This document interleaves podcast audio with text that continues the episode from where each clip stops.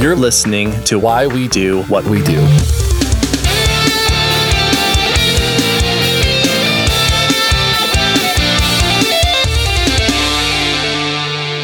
All right, welcome to Why We Do What We Do. I am your cold and hungry host, Abraham. And I am your host, Shane, that is now looking at Abraham as a nice little bit of cold cuts. Oh no.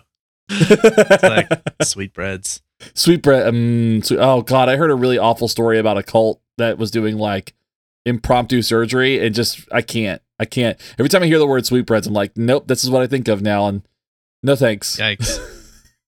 Words you do not want to hear impromptu surgery. Nope, nope. Things are not going well when that's the choice that's being made. yeah, yeah, yeah. It's not the best, but we're not talking about that today. Well, kind of, I guess. Maybe we're getting to that, but not at this moment. Yeah, so we are going to tell you a the true story of a family who was on a western frontier journey. Yes, there is some, I guess, spoiler alert and also a rating warning. We're going to be Uh-huh. talking about some cannibalism hmm and violence and hardships to some extent. So, if you are sensitive to that sort of thing, this may not be the episode for you, but we'll try and keep it as light and engaging as possible. So that's that's what we're doing today. Yeah, so today we are talking about the Donner Party. And so, if you are not familiar with this story, it is a story that I feel like maybe gets diluted in its severity or its complexity when you start kind of hearing the stories kind of told in the United States, at least. It's a story that always ends up with like people ate people. And that's actually not the entire story. The entire story is far more interesting than just that that moment Right. and actually like leading up to why it happened and all that stuff is, is actually pretty interesting and it makes sense on some level of how those folks got to that space And it's not at all like this is one of those stories where it was people maybe think, oh, maybe it didn't really happen that way or it wasn't as bad. It was pretty bad. yeah But as you said, as and I think the rele- relevant part here is there was um there was a lot going on in this story, and I think to unpack a little, trying to understand why people do what they do in extreme circumstances like this, I Mhm. think is an interesting exercise. So, yeah, so there's a lot to unpack about the individuals, uh, who they were, why this occurred, why this family has become sort of a household name. uh-huh And so yeah, we that's what we're gonna unpack today. Also, as a side note, that's kind of fun. I'm actually not that far from Donner Summit. If, yeah if uh, so, I-80 is, as far as I know, at the time of this recording, the only freeway that crosses the entire United States uninterrupted. So you can go from San Francisco to New York City. okay I-80 goes right through Donner Summit through the Sierra Nevadas. It's, it's technically in California at that point. And anyway, so it's not not that it's uh, it's fairly close. I can go visit Donner Lake Yeah. and and see the the sites where there was maybe once a big dining hall. Yeah yeah i was gonna say probably not a great place to pick up barbecue but you know honestly like it, i think one thing that's gonna be interesting and really apparent is like that highway did not exist when these folks were going through there. So essentially, they created this, they had to create a pathway to get where they were going. So we're putting the cart before the horse here. So what we want to do is try to answer a few big questions like what is cannibalism? Where did the term come from? Why were they even heading west? What does the Mexican American War have to do with the Donner Party? Why did the Donner Party resort to cannibalism? Is there a modern day form of cannibalism? What would you do if you were in such a situation? What have others done in a similar situation? And yeah, we're going to try to unpack some more within that. Awesome. All right, so let's start by unpacking the term cannibalism. Most modern anthropologists and scientists prefer the term anthropophagy to refer to the practice of eating members of one own one's own species. So cannibalism and cannibalization, according to the Oxford Dictionary, this is the practice of eating other people, the practice among animals of eating uh, one other of the same type. So we've kind of already said this or cannibalization, the act of eat of an animal eating an animal of its own kind. All the same sort of idea, Mm-hmm. and this is this is something that exists in a lot of different species, sometimes a little more systematically, Yeah. but it's not not super common for I think pretty good evolutionary reasons. This is essentially humans eating humans, snakes eating snakes, alligators eating alligators, cows eating cows, things like that. So that's really pretty much like just it boils down to A eats A, B eats B, so on and so Yeah. forth. So the etymology of cannibal, spelled C A N N U B A L, is that humans that eats human flesh. This was coined in the 19 or the 1550s, I should say, from Spanish cannibal or caribal, which means a savage cannibal, or from uh, which was Christopher Columbus' rendition of West Indies tribe, Caribs name for themselves, right? So there's kind of all this like all the stuff kind of lumped into this idea of what like where this term comes from. So the, the West Indies tribe Caribs, the name for themselves also is translated into Kalino or Karina. Uh, you see this like kind of a lot of different variations of this, this these sounds in the in these phrases. So we, as you said, we of course have Christopher Columbus to thank for this. Yeah. Once again, Real ignorant and Upstanding dude. yeah, and and racist term. So the natives of this island were believed by Europeans to be these anthropophagites. So cannibals. Yep. And Columbus, seeking evidence that he was seeking evidence that he was in Asia, thought that the name meant that the natives were uh, subjects of the Great Khan Mm-hmm. from from Star Trek. Khan. yeah, yeah. God. The form was reinforced by later writers who connected it to the term canis, meaning dog, in reference to their supposed voraciousness, a coincidence which naturally tickled the etymological fancy of the 16th century. And so that was a direct quote there. And the Spanish word reached the French by 1515, and it was used to describe the behavior of animals in 1796. And then there's an Old English word for cannibal, a selfita. There's a lot of history with this word. The term cannibalism was originated from and given to individuals who may not have even been cannibals. And so, just another example of how awful Christopher Columbus was, pretty much providing a label to a group of people that actually was pretty inaccurate. And, you know, I don't, I just, as I get older, the more I think about Colum- Columbus, I just think of like how useless he was. Like, he was not only just like a, a scathing racist, but he's kind of dumb Yeah. everything he did was a mistake and just like it ended up being a horrific mistake for the people that were involved in it Yeah, he kind of sucked. And I can't tell if the celebration of him that has taken place historically was just revisionist history about what he did, or if it was like people really did have the skewed favorable opinion of him that we've sort of been more aware of over time.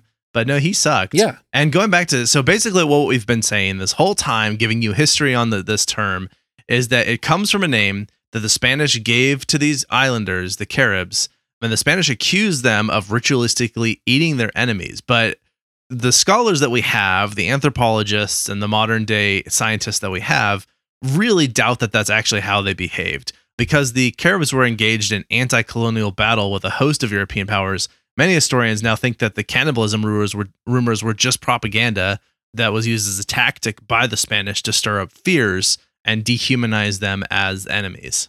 weird that an imperialist and colonial approach to subduing other cultures would be to lie about them shocked So uncharacteristic. Hmm, I know, just so out of the norm. Okay, so on the other hand, we do have some evidence the Caribs used body parts as trophies. So cannibalism is a possibility, but it's not ever been founded or or really there's kind of another there's another approach to it. So especially as an intimidation measure or an act of war. Like if I was on the front line, I would that would scare the shit out of me. So, like, that totally makes sense. So, most of our initial testimony comes from Columbus, though, who had many, many, many reasons, both personal and political, to make the Caribs seem as savage as possible. So, it makes sense that he would lie about a bunch of stuff. So why are we talking about the cannibals and about Christopher Columbus? Let's get back to our to our story here about our main crew. we were talking about the Donner Party and their migration west. Okay. First, let's set the context here. This idea of migrating west was very popular. It was very in vogue. You know, these are self-righteous genocidal maniacs. Uh, uh, actually, no, I mean, I'm sorry. It was because of the hypothesis of manifest destiny Uh huh. Di- different thing altogether. So, manifest destiny, just for those people who maybe don't remember what this term is or have never heard it before somehow, this was this widely held cultural belief in the 19th century United States that American settlers were destined to expand across North America hmm and that we had to kill everybody in our way, basically. Yep. And so they wanted to quote unquote discover the Westland.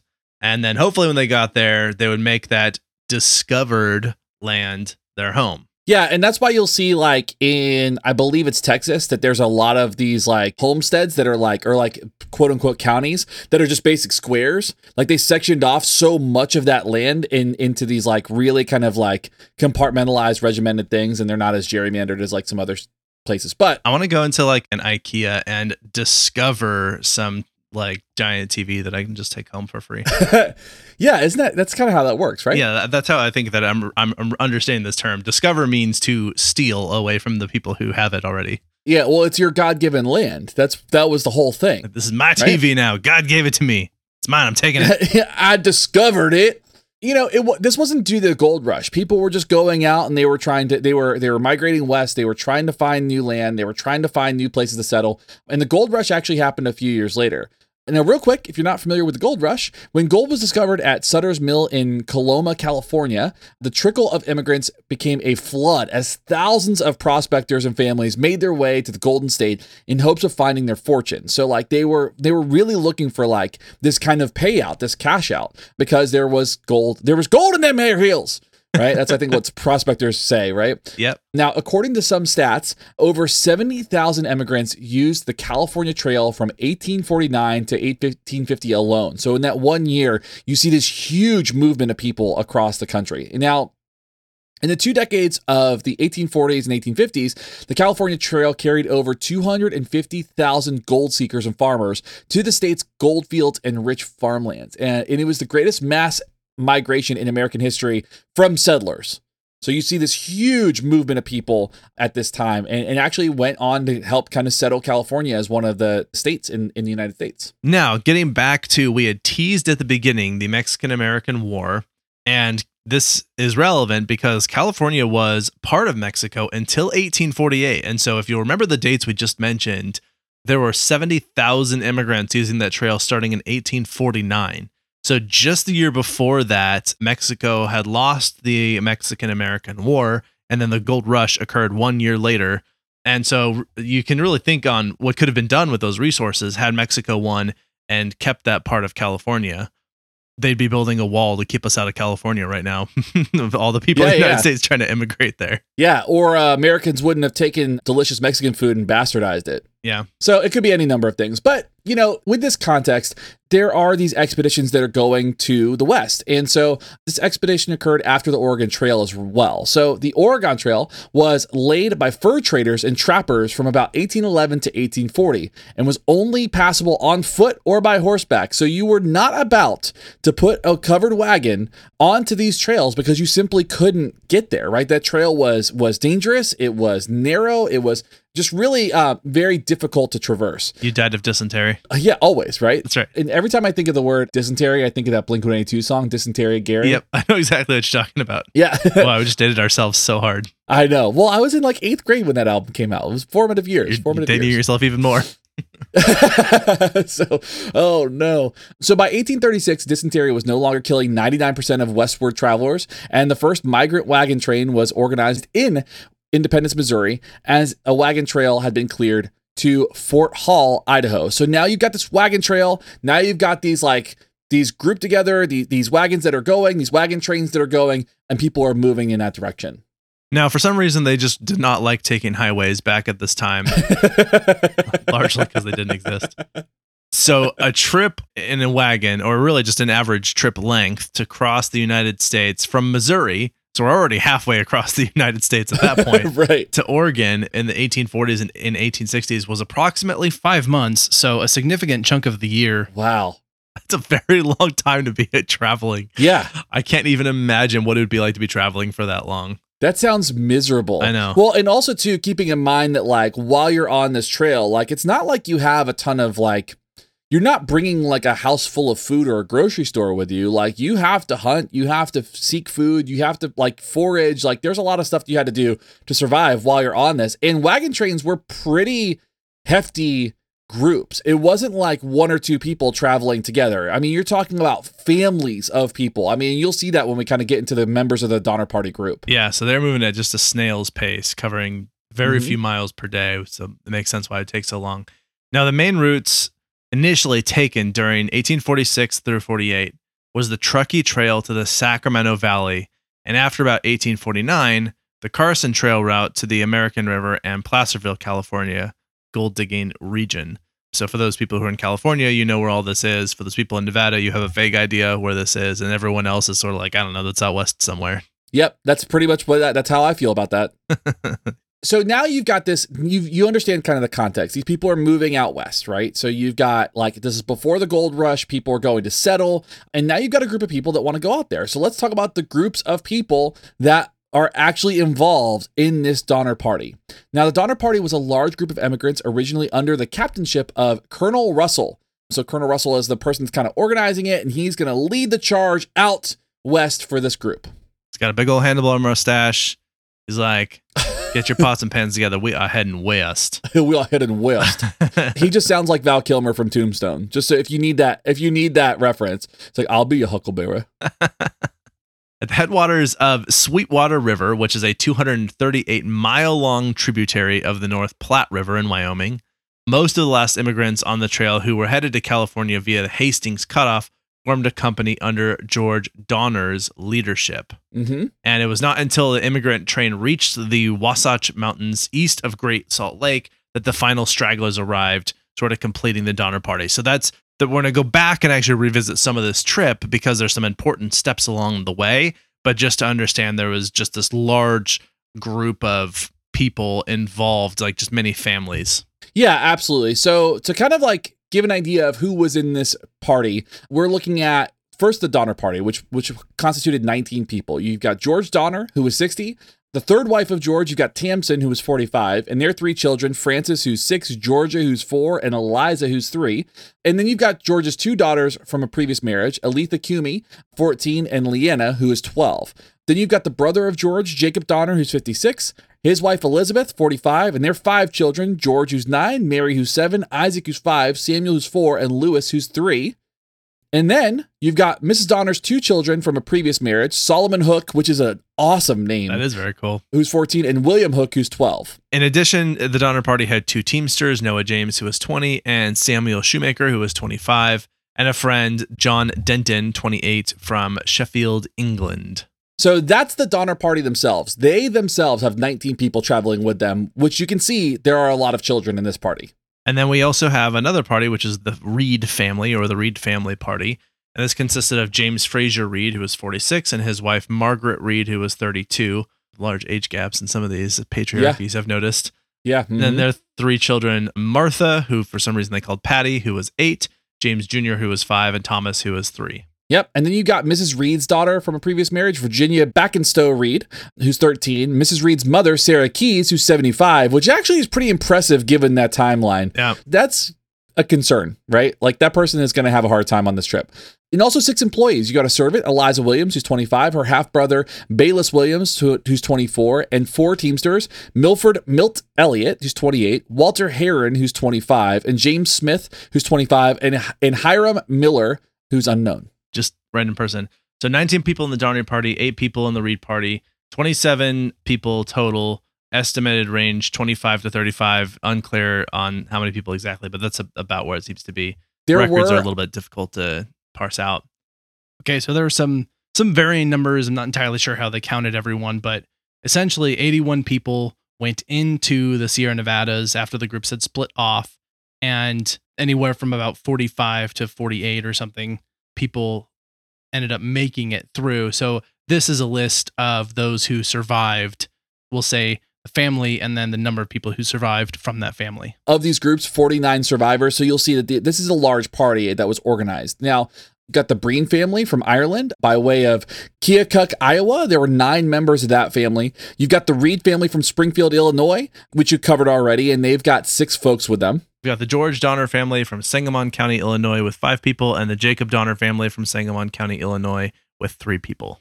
Then you got the Eddy family from Belleville, Illinois, who was just only one one person, and then the Graves family from Marshall County, Illinois, who had eight people. So you've again there's and there's all and within all these families there are young children. Most of them are under the age of ten. Right. Then we have the Murphy family, and there was three people, and then the Foster family, which had two people. And then the Pike family, which was two, and the McCutcheon family, who was two. And then finally, we have the Wolfinger. It's kind of a cool name. Family is yeah. one person. The Keseberg family with two people, and then there were some individuals, including employees of the family, which made up uh, a total about five people. here's what we need to know kind of right now. Okay. So the Reed party, essentially the Reed and the Donner party, they kind of organized all this. They got everybody together, but Reed himself bought a luxury RV of wagons. Okay. So he got himself the crown jewel of wagons to travel. Okay, it's a two-story behemoth with a built-in iron stove and sleeping bunks for the very for every family member. It required eight oxen to pull just their wagon. And so you'll see kind of like when you kind of look this stuff up, it's pretty impressive that this type of technology existed that was just really just a horse and carriage type of situation. So on April 15th of 1846, all the families of James Reed and George and Jacob Donner departed from Springfield, Illinois to start a new life in California. And about 100 miles from Independence, Missouri, the group of 25 to 35 additional joined a large wagon train. So all of them joined together uh, about 100 miles outside of Independence, Missouri. Right. And so they began their journey on May 12th, 1846. This is 30 days or about one month too late for their journey to start to avoid the worst of winter. So remember that it was expected to take about five months, probably slower when you're in a wagon train rather than just on horseback. And so, you know, they're looking at if they had been going at a much higher speed, landing there in November, which would have already been kind of rough. And this is going to take much longer. So, uh, a couple of quick events along the way. So, as I said, they depart on May 12th. The water raised 20 feet in the Big Blue River in Kansas on May 26th. So, that obviously slowed them down. And then Sarah Keyes, the 75 year old elder, elder woman in the group, she died of tuberculosis along the river on May 29th so as you see here like they they've already come under some hardships and they've only they're only a month in right so like this is already not boding well for this group. And the fact that they left a month late like like abraham said like this is a significant problem because the trails everything that they're going to travel through is going to be really dangerous and harsh winters. It's already there the winters are already harsh as it is. Now add to that that they're traveling and having to stay alive and survive during that time. Not a great not a great thing. Now in june they arrive in fort laramie wyoming Okay. And so they are there, and the group had made good progress all the way to Fort Laramie in what is now southeastern Wyoming. And they covered about 650 miles in six weeks. So not too bad. I mean, still pretty slow compared to today's standards, but they made it. And, and considering that the trails they're following are fairly recently, like, kind of created trails, and they are traveling with a ton of animals and a ton of stock and material to kind of get to where they're going, right? So now, on July 20th, 1846, the company divided, with most of the wagon train then turning north toward Fort Hall, which is in modern southeastern Idaho, and they decided to use the well known Oregon Trail to continue the journey west. The Reeds, the Donners, and a number of others chose to head southwest toward Fort Bridger, Wyoming. And this is pretty much the biggest mistake they could have made. Yeah, and so this there's another important piece in here, which there is this idea of there being a shortcut through uh, Utah. So there was this guide that had become really popular called the Lansford Hastings Immigrant's Guide to Oregon and California. And in, in it, the author, Lansford Hastings, hypothesized there was this shortcut that would get people there faster and more directly, shaving off many weeks of travel. And so uh, it really turns out, though, that this Lansford Hastings guy was, he was kind of like the Breitbart of his day. So, really full of just lies and misinformation to sell a book or two. And so, anyway, Reed, he actually was very moved by this Breitbart story and its hypothesized shortcut. And he anticipated building a business empire by helping to like use his experience traveling this shortcut to route people through that same shortcut by showing how successful he was at navigating this brilliant, more direct, faster route there. And so it's like, oh, I'm going to get so rich. I'm going to help people cross the United States to get to California. And so he was going to build this empire and hence maps.com. Just kidding. Right. So that, that, was not Reed. But anyway, James Clyman warned that the routes that they were trying to take were barely passable by foot. Turns out that people had tried to go this way before and were unsuccessful. Hastings was not one of them. He just said that it existed because facts don't matter and you can sell a book. Yep, pretty much. And since at the time it was very difficult to verify this stuff in a timely manner, people were accessing this information and, and it wasn't really great. So yeah. keep this in mind. So now you've got this luxury RV of wagons that's supposedly supposed to pass through a barely passable by foot trail. It's not going to happen, right? Now, and already keep this in mind. This party, this group has already lost one person to tuberculosis, and they're already a month behind on their trip.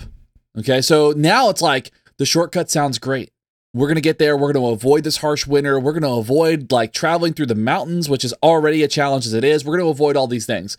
Now, you've got Hastings, who's this classic con man, right? And he sought to ensure the integrity of the guidebook. So he wrote to the Donner Party to join them, but they were two weeks ahead or two weeks too late. It's kind of hard to tell. Hastings wanted to join them to kind of like verify this trip, and it just didn't really seem to work out in a really meaningful way.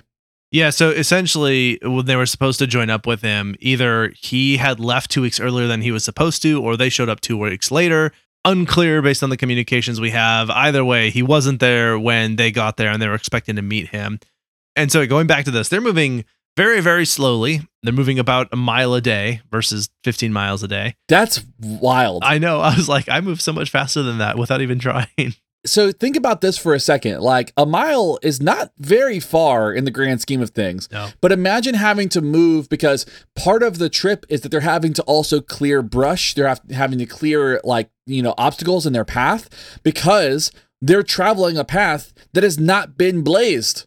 This trail has not been blazed. And it's about to get so much worse. So they kept on picking up more people, but in July of 1876, essentially they came to a disagreement. They had a route where one was going to follow the traditional Oregon Trail route, get dysentery, hunt for rabbits, that sort of thing. Uh-huh. And then you had the other group was going to follow this new Hastings cut route that would take them through presumably the Sierra Nevadas and directly into what is now Sacramento, California they eventually disagreed on who was going to go what. Basically, members of the group had become less and less convinced that they were on the right trail, particularly with these warnings that they weren't going to be able to make it. And so a, a large faction of them broke off. But of course, the Reeds and many others decided that they were going to follow the southern trail that headed more directly toward California. So, in a surprise twist, somebody was murdered. So on October 5th of 1846, John Snyder was stabbed in the abdomen by James Reed,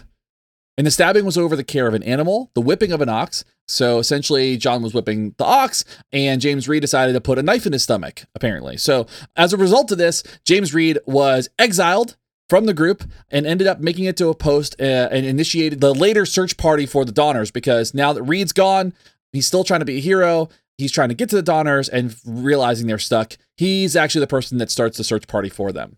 Okay, so they get into the Nevadas and they're starting to head up into the mountains, which is very, very tough and not uh, very rocky, and it's very difficult to navigate with with wagons. As you said, there is Mhm. a lot of brush to clear. There are trees and plants and shrubs and all kinds of things that are in the way that make it very difficult.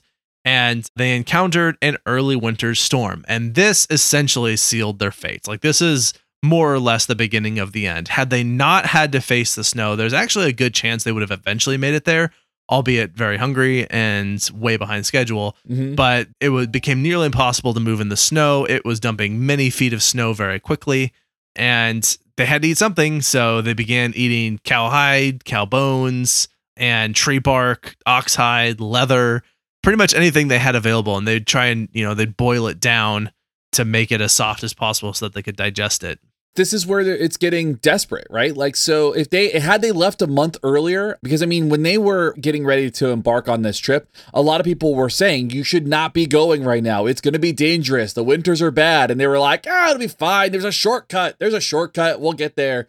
And that's and actually that's what cost them. That cost them everything because had they left earlier, had they not followed the shortcuts, quote unquote shortcuts, had they not gone against all of the normal kind of trailblazing rules and guidelines, had they not done all those things, they probably would have would have been a lot less stressed, I guess we'll say. Yeah. All right. So essentially, what happened was as people were starving to death, were freezing to death, or for whatever reason weren't making it through this winter, they started being faced with the choice of what to do with their dead since they now had an untapped resource. Uh-huh. So at least at first, they were not killing each other for food. This was not a draw the short straw sort of thing. It was that people were dying anyway, and that then they would choose to eat them, at least initially.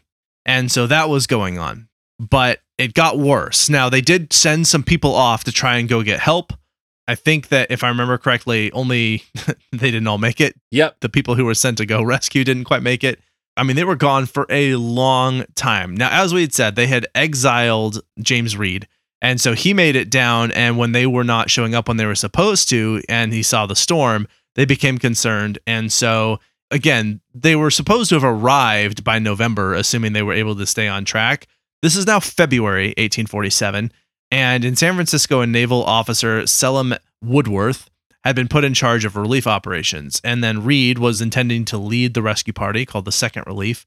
And both men set out from San Francisco, Woodworth to sail for Sutter's Fort, Reed to cross San Francisco Bay and recruit men and horses in the Sonoma and Napa areas. So, according to Patrick Breen's diary, this is kind of what it was looking like for those groups that were stuck. Well, the rescue parties initiated, the group that's stuck kind of looks like this. Quote, ceased to snow last after one of the most severe storms we experienced this winter. The snow fell about four feet deep. I had to shovel the snow off our shanty this morning. It thawed so fast and thawed during the whole storm. Today, it is quite pleasant. Wind southwest milt is here. I always have a hard time reading stuff like this because it's Right. like so disjointed and stuff. But here today and says Mrs. Reed has to get a hide from Mrs. Murphy. End quote. And so you'll see eventually William Eddy's wife Eleanor dies at the Murphy cabin. So like the people are dying while they're kind of reporting like how horrible these conditions are. Four feet of snow. Essentially, they have a shanty, a wagon, some hides. They're not prepared for this type of winter and they're stuck. And so we kind of said with the shanty, essentially what they did is they did build a little camp with these sort of makeshift cabins in it. They obviously weren't going to be enough to really protect them, and they certainly weren't going to be enough for them to find food. Yeah. Houses don't really do that. Relief parties started coming in on skis in very small groups because they did try and make it up there on horseback, but the snow was so bad that they got stuck and turned around and they basically just couldn't do it. So instead, they got their cross country skis out, got on their like Mhm. track suits, and started doing their, you know, their walk across the mountains. Yeah. And so, of the 87 who entered the Sierra, the Wasatch Wasatch Mountains, only 48 left, and three mules made it to California alive. So, a little over half of the group. Yeah. Of the 81 pioneers who began the Donner Party's horrific winter in Sierra Nevada, only 45 managed to walk out alive. So, we're talking about pretty substantial losses here. And to kind of highlight this rescue party, like when they would come in small groups, they would only be able to bring back small groups of people too. So you would have folks that were left in the camp while they were pulling people out. So, I mean, this rescue took a long time. It was not something that happened where they got everybody out at the same time. Now, the ordeal proved particularly costly for the group's 15 solo travelers, but all of but two who have who died, right? So, so only two of the 15 employees survived. But it also took a tragic toll on the families. George and Jacob Donner, both of their wives and their four children, all perished. Pioneer William Eddy, meanwhile, lost his wife and his two kids. Nearly a dozen families that had made up the Donner wagon train, but only two, the Reeds and the Breens, managed to arrive in California without suffering a single death. And important side note here this Hastings guy never paid any kind of reparations, never apologized. It was kind of like, eh, that's on you guys. Sucks to be you. Right. Yeah, shouldn't have trusted me. Yeah. Buyer beware. Yeah. So those who ended up perishing and being consumed included, and probably not limited to, but George Donner, Tamsen Donner, and Samuel Donner. And Eliza Donner survived and lived in LA until 1922. So those are the those are some of those that were eaten. And we also have the names of who ate them, but I don't know if we need to share them necessarily. Yeah, I mean, you know, a lot of these folks like they kind of lived with the aftermath of this for a long time. Like, because when the rescue parties arrived to the camps, they were they found that they found that they were eating human body parts. They weren't murdered at that time to be eaten, but they were finding that that kind of like that grim. I mean, I don't know. I don't know how I would feel if I discovered that. Like, I would probably have a hard time with that, and especially then, where you're like, you're going to rescue people, and it's like, oh, they're actually eating people. Okay, so those folks lived with that. Especially Eliza Donner lived with that for the rest of her life. So currently, the last Donner campsite is is called the the Tahoe National Forest. So that's someplace you can still visit. There is Donner Summit is a place that I eighty drives right through. There's Donner Lake is right off of the freeway. It's actually a really pretty area. Um, just don't go in the winter, I guess. Yeah, yeah, avoid that for sure. Yeah. And so anyway, in April 17th, 1847, this is 174 years ago at the time that this episode will come out. This will come out fairly close to that time. We tried to line it up so it was it was pretty close. But that was the last effort to try and find survivors. And then in 1849, survivors went back and identified the Donner campsite and where they had been sort of holed up uh, during their their harrowing journey. Yeah, I you know I I am not an outdoors person at all, so I could not imagine having to deal with all this. Like I would probably go mad. Like that's the only thing I could think of is like I would probably go mad and not survive. I'm I'm too weak for this world. I feel like I'm sort of outdoorsy, but I definitely do not have the skills to build a functional cabin and, try and survive off of the winter landscape of the Sierra Nevadas. So what so I guess my thing is is when you kind of look at this big picture, the Donner Party, right? It wasn't just about people eating people, and I think that's the th- the message gets misconstrued. Like the issue is that you've got a survival issue here, right? You've got folks, you've got large groups of people who made a lot of bad decisions and ultimately had to survive. And so they are taking extreme measures here to be able to survive. I mean, obviously this is extreme. Nobody, I mean, they, and they, and you can see here they did try not to get to a point where they're eating people, right? They're eating cow bones, they're boiling that so they can actually like eat something like tree bark or something soft. Like they're getting some nutrition or trying to get some nutrition from other places before they ever resorted to something like this. And I don't think we mentioned this before, but they, I mean, they did abandon their wagons long before they got to this point. So the, I, Mhm. it's not like they were, they were like, do I save my children? Do I save my stuff? I think I'll go with my stuff. They had basically already decided, okay, like it's very clear we're not going to make it through with their wagons. Many of them have already broken down anyway. Like, stuff be damned. We are making it to California. We're getting out of this winter. We're getting out of these mountains. And so they they pressed on. And so that means that they had relatively little left. Like some of their oxen had run away in the night because they were obviously starving and Yeah. being mistreated and like Yeah. it was a horrible situation for them. But those that left after they they ate the animals they had with them and then they ate the trees and the tree bark and then, you know, people are dying and they're looking around thinking, should we? You know? Right. Right. yeah, like that's a tough, that's a really tough place to be in. And I can imagine, you know, if you've already been traveling for at this point, what is that, like eight months, and you you've been out of food for a long time, you're starving, you're boiling like literally anything at all that you can digest within sight, and then somebody dies, and I don't know, it's it, thinking of this very strictly in terms of the motivation and the payout here of your body is telling you you are dying from starvation. Like the pain is mm-hmm. clear, the, ex- the the experience is clear, the ill the sickness and lack of energy that comes from not having eaten in days is clear, and then somebody dies and it's like, okay, if I eat them, I'm going to survive and feel better. I, I think it's very clear to see and understand why someone would pursue this, thinking like, you know, how do I get rid of this pain? How do I increase the likelihood of my survival? How do I decrease my lack of comfort here? Yeah. And so uh, it's pretty pretty straightforward, honestly. Just like when you have that severe of a situation, what wouldn't you be willing to do to survive? Also, keeping in mind at this point in time, like you said, they've ditched most of their gear. They've ditched most of their stuff. So they're really working with very rudimentary tools. They do not have the things to hunt that they need to. And it's also a very, very, very cold winter. So, the, you know, you animals are hibernating. They're, they're sparse. You're not going to find a lot of sustainable food in this context. So this is the most extreme situation that these folks could be in like I said, we're not they're not like they're not specifically murdering people to eat them. That's not what was happening. Folks were dying due to the extreme conditions, due to exposure. So this was this was all they could do to survive. So you know, I don't know that many people were very understanding of that at the time that this happened. And there's still kind of, I think people kind of go, oh God, eating people. But the motivation, the context, all of the things that you would account for here, it actually makes logical sense to get to this point. So let's actually dig in a little bit on that of looking at these motivations and cannibalism as it has existed over time. Yeah. Because other countries have experienced cannibalism. The Soviet Union has experienced cannibalism. Mhm. In Timothy Snyder's book Badlands, he documented the Stalin imposed famine in Ukraine and stated that individuals became so starved and famished that cannibalism became unfortunately fairly common ish. Yeah. And so much so that anti cannibalism squads were formed and hundreds of people accused of eating their neighbors and even in some cases family members were sort of rounded up.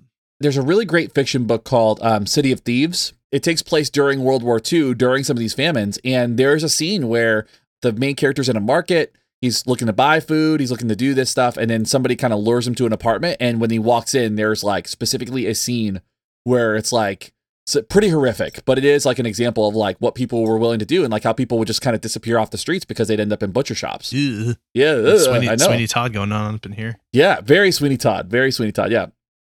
So Charles McAnichin identified the Donner campsite, and evidence from the campsite include archaeologists found an 1830 U.S. penny at the site. They found an 1839 Isle of Man farthing made of copper, which is one 960th of a value, right? The Isle of Man is a self-governing British crown dependency, so you couldn't really use that here. But they found specifically some evidence that the folks were there. They were able to confirm that the Donner site was there, and they found a lot of different things, like they found leftover tools, the shanty, and all that kind of stuff to confirm that that was the actual site. Unable to determine if or where there was a gravesite for James Donner because they did they did bury some of their dead or Mm-hmm. at least some of the remains of the dead that were Yeah, left. they didn't eat all of them. Yeah.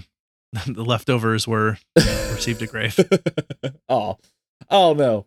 Now, there's also some debate on whether eating placenta is cannibalism.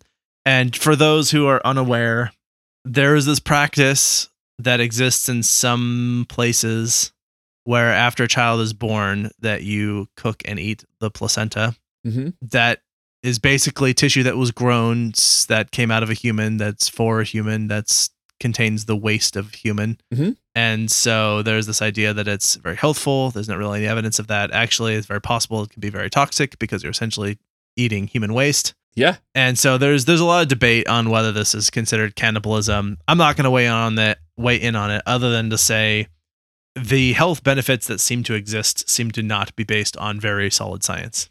Yep, absolutely, absolutely. So we kind of talked about this idea of other forms of cannibalism that do exist, and most of the world didn't know anyone lived in the highlands of Papua New Guinea until about the 1930s, when Australian gold prospectors they surveyed the area and realized there were about a million people that lived there. And when researchers made their way to those villages in the 1950s, they found something what that they described as disturbing. Among a tribe of about 11,000 people called the Fore, up to 200 people a year had been dying of an inexplicable illness, and they called the disease kuru, which means shivering or trembling. Okay, and so in many villages, when a person died, that person would be cooked and then consumed. And it was actually an act of love and of grief. It was a way for them to deal with the healing process of having lost a loved one.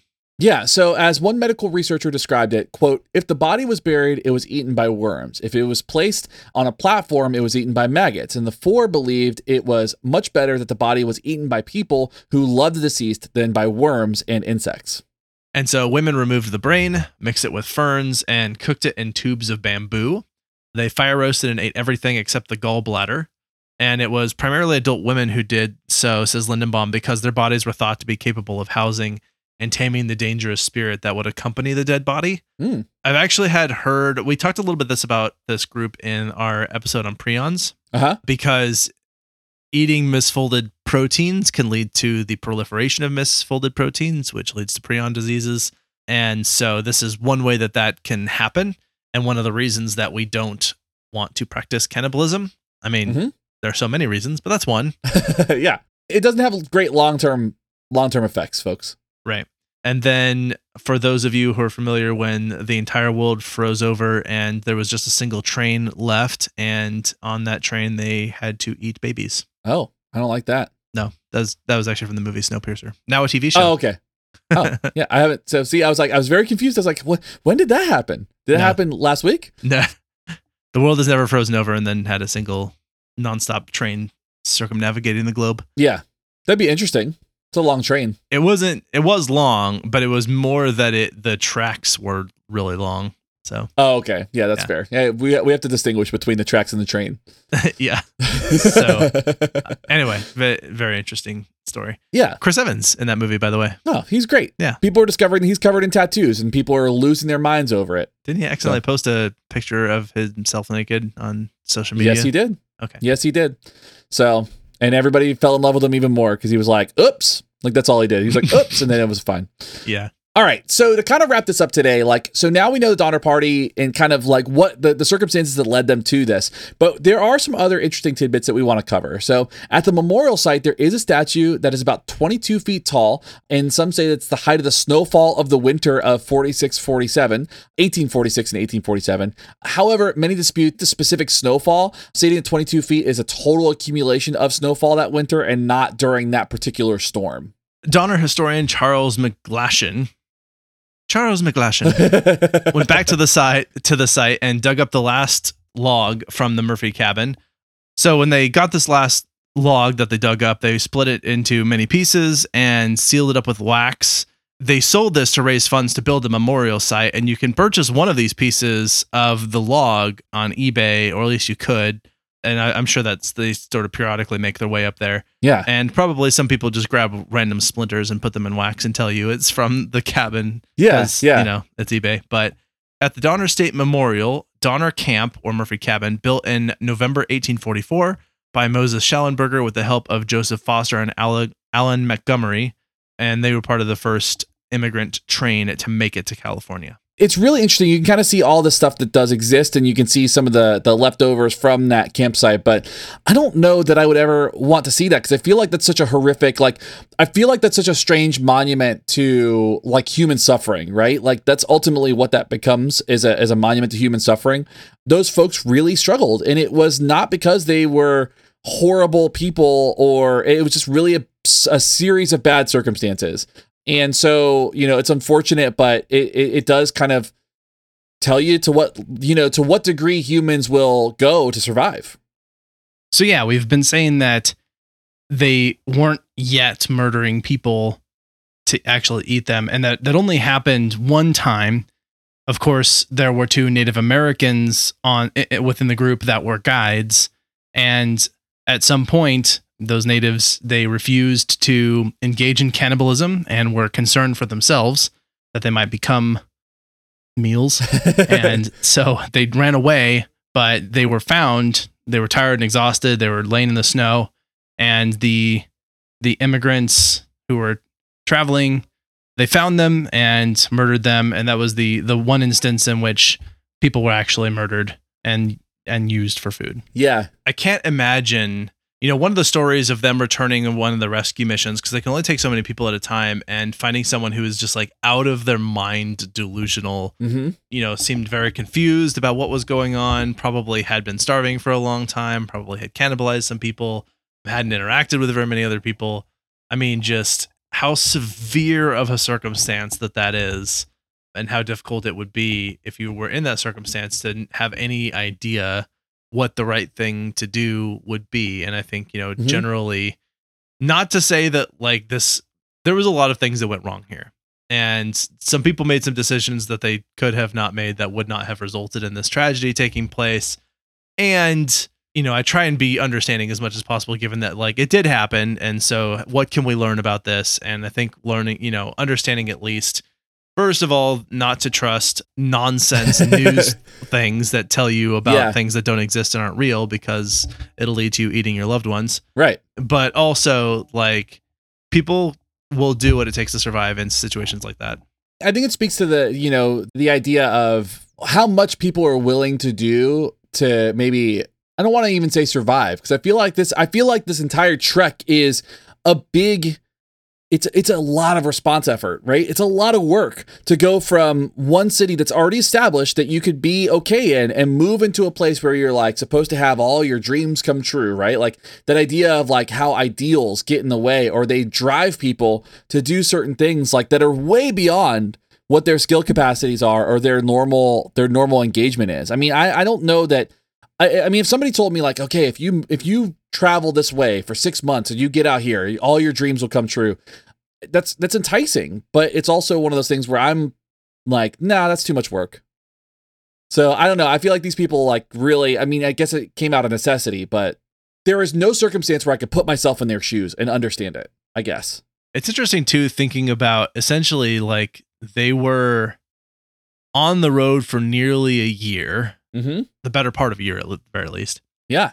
Like that's so much time to be doing something, and and the fact that like they weren't obviously working during that time, Yeah. So they basically put all their money into this trip to move so they could have food and and wagons and essentially thinking like we'll get there and then we'll have money to set to get started but it also speaks to just like what a very different world was around at the time where you could afford to do something like that as sort of a middle of the road person of like oh yeah I'll just travel for the next 5 months assuming it was going to be 5 months and then I'll, I'll get a job when I get there like that's Yeah. That's wild, man. And I think too, one thing that's really kind of interesting to think about within this is like we're talking about this like it happened hundreds of years ago. This was less than 150 years ago. Right? Like like you think about when this happened, this was at the start of the country, which the start of the country in the United States was not that long ago. So when you really put that into perspective of all of human history, I mean, when we talk about like you know, you talk about the Romans, you talk about like Constantinople, you talk about like all Hannibal, you know, Hannibal's trek and all that stuff. You talk about all those things that are like these really cool, interesting, like historical things that have happened in human history. This happened less than 150 years ago. 170 years ago. I'm sorry, it happened 170 years ago. I keep saying that. For some reason, I saw 147 somewhere. So so it happened long enough ago though that it's it's not that far removed from history, right? Like there are members of these families that still are alive today and around. These bloodlines are still around. That's really interesting. I don't know. I just find that really fascinating that this was something that happened pretty recently in the grand scheme of things, in the grand scheme of human history. I mean, that's kind of the take home points, really, is the what we've just mentioned is just describing essentially the, the circumstances under which this took place. I think having a little humanity and understanding what this what these families went through and that we'd like to believe that we would never be in a situation like that, but we don't know. You know, I think we you just never know until you're there. Yeah. And you know, I think there's interesting things to unpack further to just understand things like hunger and motivation. The longest anyone's ever gone without food. I've heard that about a story about a guy who went a year Mm. who was like really obese and um all he did all all he consumed for a year was like coffee Oh, and like tea and then that was it. Hmm. And then lost all that weight and basically just fasted for an entire year, something like that. that's pretty wild. I don't know how safe or real that is, but that I've I've heard that story and seen it multiple places. That's definitely not recommended. No, and I, I think especially back at this time, like they didn't have that kind of body weight to spend on things like that. You know, Right. they were all probably starting off pretty thin to begin with. So Yeah, I was gonna say Snickers didn't exist back then. right, yeah, I think that covers take home points though. I mean, I, I don't have anything to add to that because I mean, it's just it's just one of those things where it's an extreme. It's a it's a story that gets twisted into people ate people, and it's not quite that clear. Everything's contextual, right? Like, I mean, that is a very particular circumstance with a with a lot of different variables that contribute to it, and hopefully, you don't end up in a situation where you have to eat your family. Definitely, definitely hope that that does not happen to anybody. Yeah, Cool. Let's have some recommendations then. let's do it.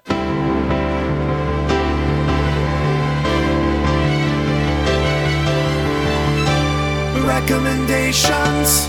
All right, since we're talking about food, I'm going to recommend a restaurant. I did not do this on purpose, and I don't think that this restaurant would uh, like me to be associating them with cannibalism, which I'm not. Uh huh. But anyway, there's a there's a restaurant called Ike's Love and Sandwiches. It is one of my favorite sandwich places ever.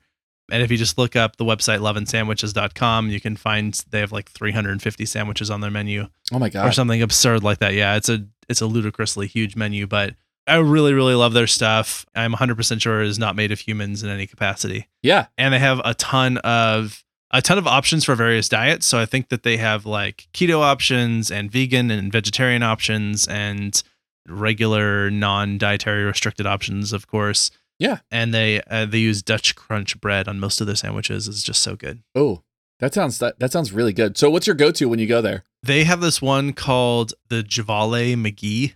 I think I'm pronouncing that correctly. And that's that's my go-to. That's my favorite Okay. sandwich. What's on it? Well, you got you can't just say it. You can't just say you got to tell Oh. what's what goes on this Sorry. sandwich. Knowing our history about when we talk about condiments and stuff, I know there's mustard on it. so the sandwiches are only like 10 bucks, which is another reason, I mean, at least in my opinion, that seems like a good, good That's Yeah, reasonable. a good price for what it is. And so um, this one is uh, vegan turkey, wasabi mayo, barbecue, avocado, and then anything else you want to add, like onions, jalapenos, lettuce, that sort of thing. wow, and there is no mustard on it. I was wrong. Yeah, I I think that I thought that there was, but there is not. It's the wasabi mayo that that I think really helps carry it. That sounds awesome. I love sandwiches. Sandwiches are so Word. good.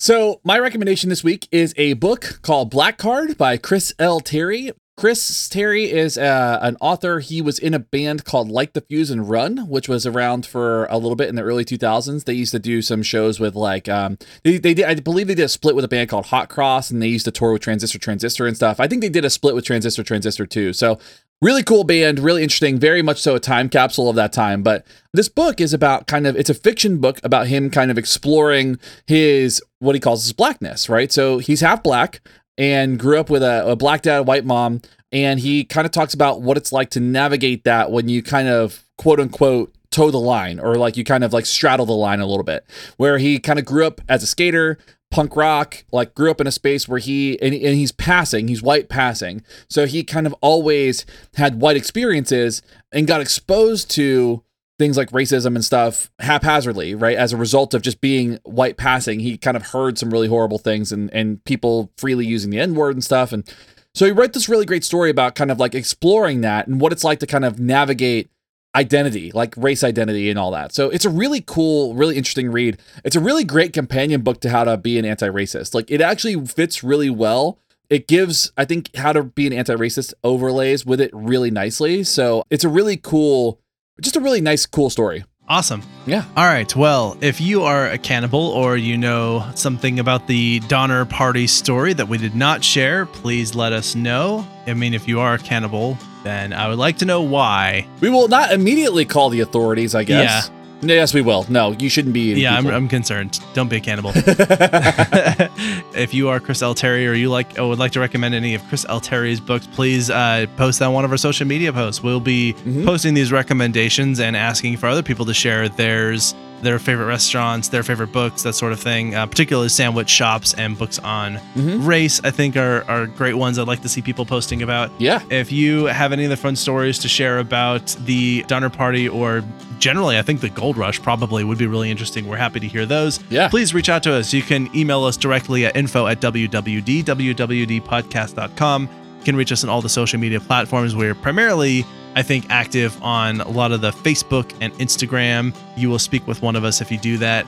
And uh, hey, consider joining us on Patreon. We have a new set of tiers, a new set of benefits that we are uh, launching out, and we're happy to see some people engaging that platform and and getting to access all that cool content. Absolutely, absolutely. We are so stoked. I mean, we are going through a, a, a growth over here at why we do what we do. So, Why we do what we do, Renaissance. uh huh, we love it. All right. Anything else from you, Shane? nope, that's all I got today. All right. Thank you so much for recording with me today. Thank you, Selena, for her notes on this episode. Selena Schilling, one of our newer writers. Mm-hmm. Thank you all for listening. This is Abraham. And this is Shane. We're out. See ya. You've been listening to Why We Do What We Do. Why We Do What We Do is supported in part by our amazing patrons. Thank you. If you like what you heard, consider becoming a patron by heading to patreon.com slash wwdwwd podcast. You can also rate and review us wherever you get your podcast or share this episode with your friends. If you have any comments or questions, we'd love to hear from you. Find us at wwdwwd podcast on your favorite social media platforms. You can learn more about this and other episodes by going to www.wwdpodcast.com. There, you'll find links as well as detailed and shareable show notes. Why We Do What We Do is researched and produced by Abraham, Ryan O, Shane, and Miranda. Artwork and logo design by Andrew Pollock at nogdesigns.com. Video and production assistance from Tyler Brasier with music courtesy of Justin Greenhouse. Thanks for listening, and we hope you have an awesome day.